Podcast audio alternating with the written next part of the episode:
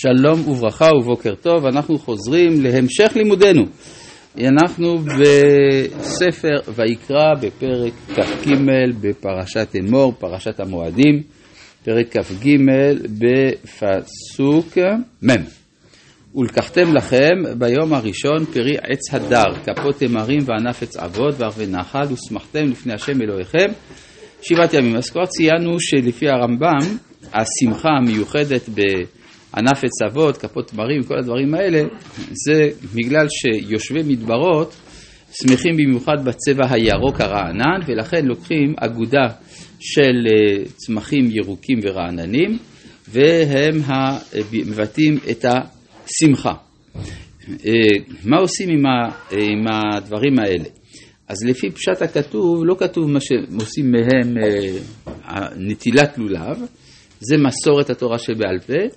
לפי פשוטו של מקרא, יכול להיות שזה כתוב, שזה בכלל אה, לשם קישוט המזבח, למשל רואים שאת המזבח היו מקשטים או במורביות של ערבה או בחריות דקלים, לפי דעתו של אה, רבי יהודה. בספר עזרא משתמע שזה בכלל החומרים שמהם עושים את הסוכות.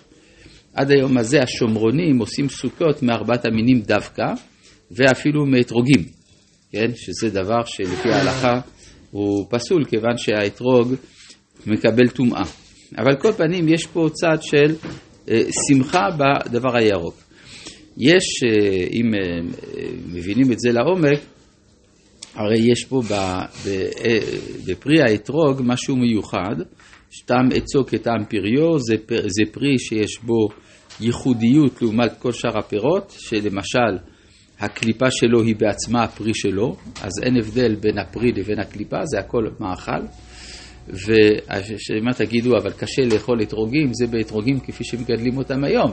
אבל האתרוגים כפי שהם מגדלים אותם פעם ונותנים להם לגדול כמו שצריך ובלי כל מיני חומרי הדברה, אז הם טעימים מאוד, גם כשהם לא, לא עשו מהם ריבה ולא כלום.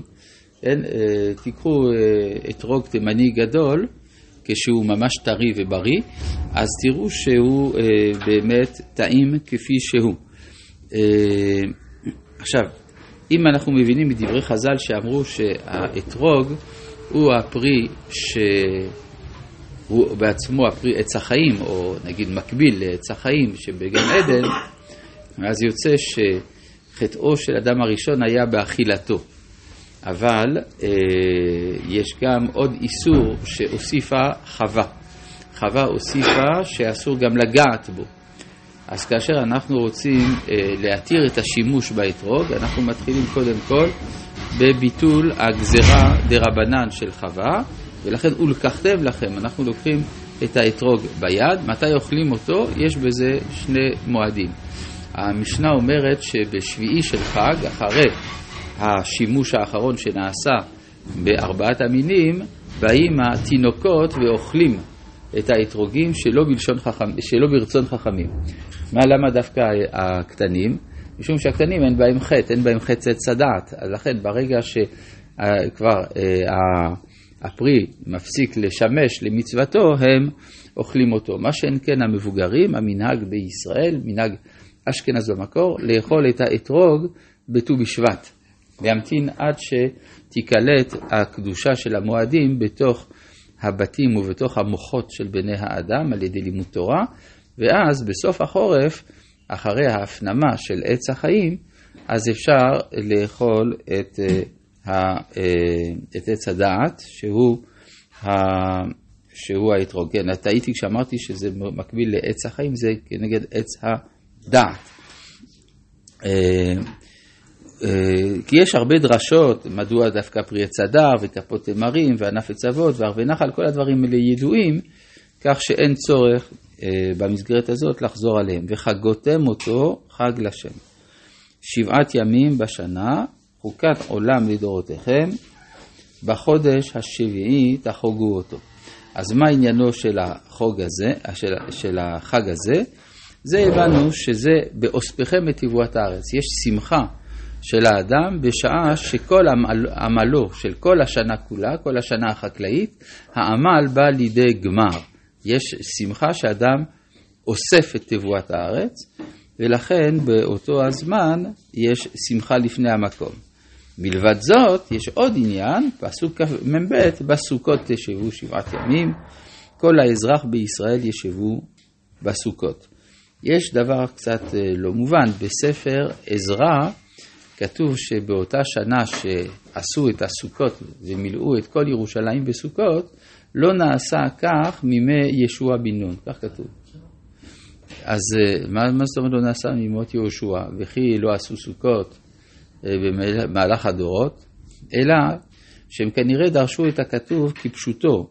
כל האזרח בישראל ישבו בסוכות, יש, אה, שדווקא כשכל ישראל נמצאים ביחד, יש לזה הד אצל חז"ל שאמרו כל האזרח ראויים כל ישראל לשב בסוכה אחת. הדבר הזה מתי קרה?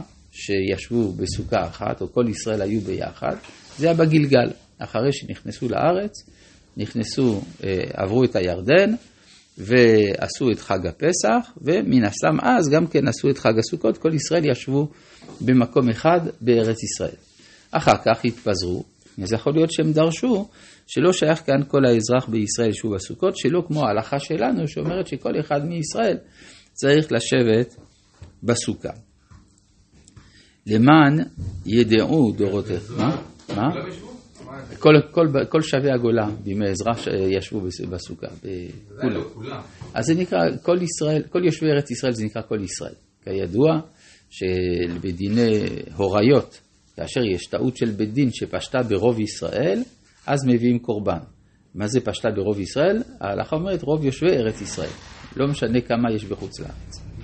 זה ישוע. אז כן, אז חזרו לזה.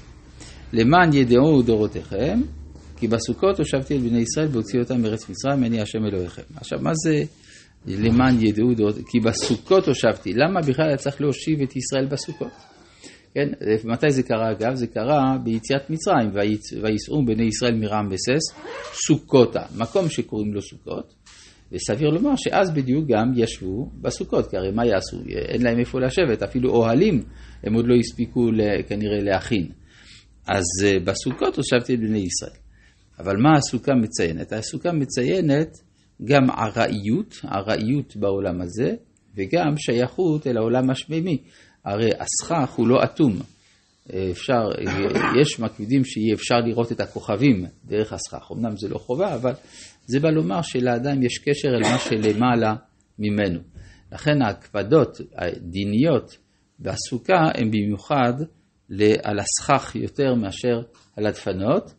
אמנם לדעת רבי יהודה גם הדפנות צריכים להיות מגידולי קרקע, ההלכה היא שרק הסכך כדעת חכמים.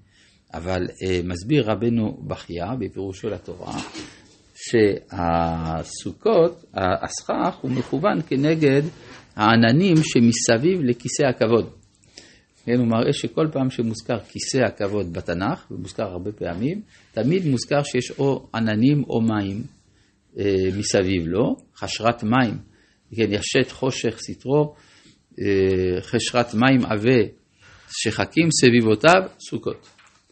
כלומר, אה, וגם דבר שהוא מגידולי קרקע ואינו מקבל טומאה, הוא בעצם בנוי בעיקר, בעיקרו מיסוד המים, וזה היחס שיש בין האדם לבין כיסא הכבוד, זה עובר דרך איזשהו מיסוך של ענן של טהרה, וזה בא לידי ביטוי בסוכות. לפי רבי, רבי יהודה החסיד, אה, חג הסוכות, מתי ישבו בני ישראל בסוכות? לא ביציאת מצרים, הכוונה בזמן מלחמת סיחון.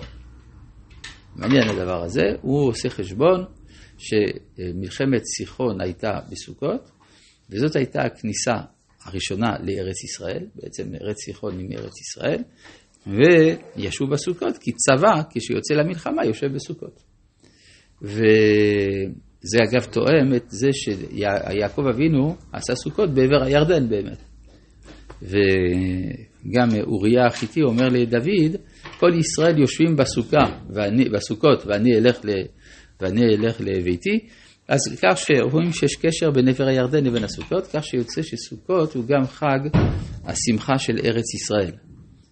כלומר, אה, כמו שפסח זה יציאת מצרים, שבועות זה מתן תורה, הכניסה לארץ ישראל זה סוכות, ומכאן השמחה היתרה שיש בחג הזה. רבי